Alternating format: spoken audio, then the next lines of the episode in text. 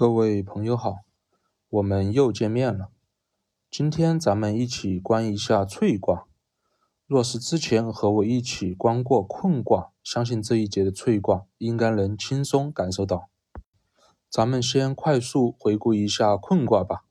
困卦为害之人是九四，九四在上位，仅次于九五老大位置，且九四权倾朝野，不把九五老大放在眼里。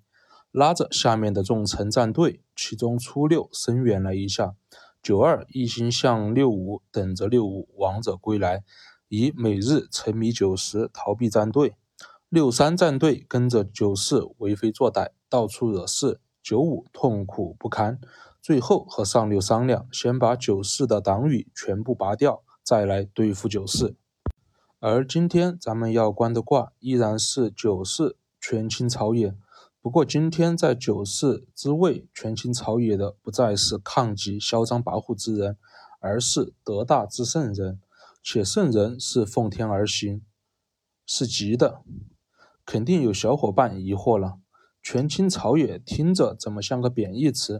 今为何权倾朝野还是奉天而行吉了呢？不着急，咱们现在开始观卦。初六讲了翠卦大象的背景。好的君王应该是无为而治，内心亨润，知众人之所想，然后万物之情合道则满足。像比卦那样有福而亲民，万物自会发自内心跟随君王，向着同一个方向一起前进。而今翠卦的君王九五此刻还不能时刻行中道而行，自然也无法做到心中亨润，自然也无法在心中观六二六三这些群臣之所想。自然也无法得知六二六三之真实内心想法，而有福用笔以连接上下，上下不齐心，则系统很容易出现崩坏，必须得想办法治理。所以初六爻辞有福不终，乃乱乃脆；若好一卧为笑，勿续往无咎。九四也知道九五现在有这个问题，不能跟群臣紧密联系在一起。时间久了，肯定出乱子。九四想着怎么解决，都挠得头皮都乱了。突然一拍大腿，有办法了！只要将群臣聚过来站队，目的不是真站队，而是给九五危机感，他自会主动去清群臣的。九四大人说干就干，开始拉帮结派。所以九四爻辞说大吉无咎。大和吉是分开的，因为九四得大，人知天命，才能心中观当前整体局势，用了以拉帮结派来刺激九五老大，以达到养正的目的。所以，因为九四得大而能吉，下面人拉帮结派本来就是上位之人最忌讳的，但是九四因为是循天道而出此奇招，所以能无咎。现在翠卦大象的背景说完了，咱们看看。面对九四的拉帮结派，六二、六三、九五、上六是怎么应对的呢？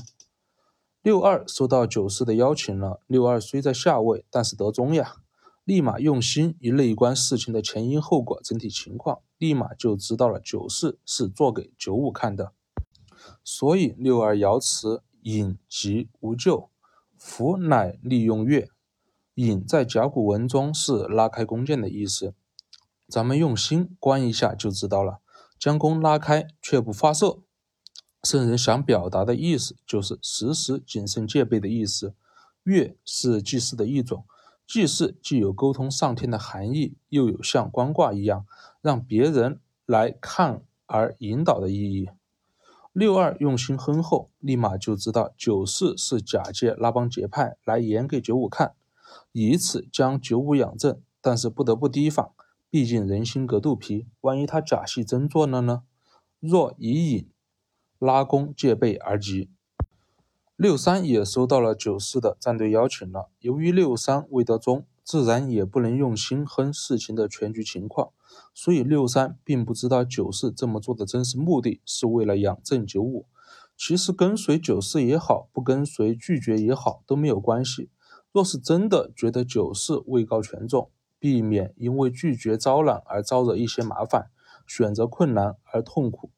跟随九世战队也无救，但若因为跟随了九世而借用九世的权势而作威作福，则会有悔恨发生。六三爻辞：翠如结如，无忧虑，往无咎。小令，结有忧感之意，在这里是因为选择困难而不知所措。小令和大吉一样，小和利两个字是分开的。九四大而能看清全局，做出合天理的抉择，责任极；六三小而看不清局势，容易做出让自己悔恨之事。接着就是九五这边了。九五一看九四已经在公开的拉帮结派了，邀请群臣站队，九五开始慌了。九四到底想干嘛？他是准备逼宫了吗？由于九四势力庞大，九五并不能明着和九四对着干。于是将同样上位的亲信上六拉过来一起商量怎么办？怎么做无救？九五和上六商量着计策，开始暗中和九四对着干。你公开拉人站队，我就暗中了解他们的真实所需、真实之情，并因此而对他们用笔，让他们全部向我靠拢。九四爻辞：翠有位无咎，匪服袁永贞悔极。有位是上六，九四拉帮结派，九五据上六来应对，无救。匪在比卦六三，比之匪人有聊过，比的甲骨文画的是两个人往同一方向，匪的甲骨文画的则是两个人背靠背往相反方向。所以咱们用心观一下，得知圣人匪符想表达的意思就是九四用强来拒人，九五方向相反。用福来拒人之意。九五若永久这么有福而清明做下去，则意识到自己过错之悔，则会消亡。上六则是翠卦成，君王拿着和上六制定的计谋，做了一段时间，才发现九四的良苦用心，而一把鼻涕一把泪，哭得不成样子。这么做无救。上六爻辞：积之涕乙。鸡是拿着的意思，之是计谋的意思，涕是哭泣的意思，遗是鼻涕的意思。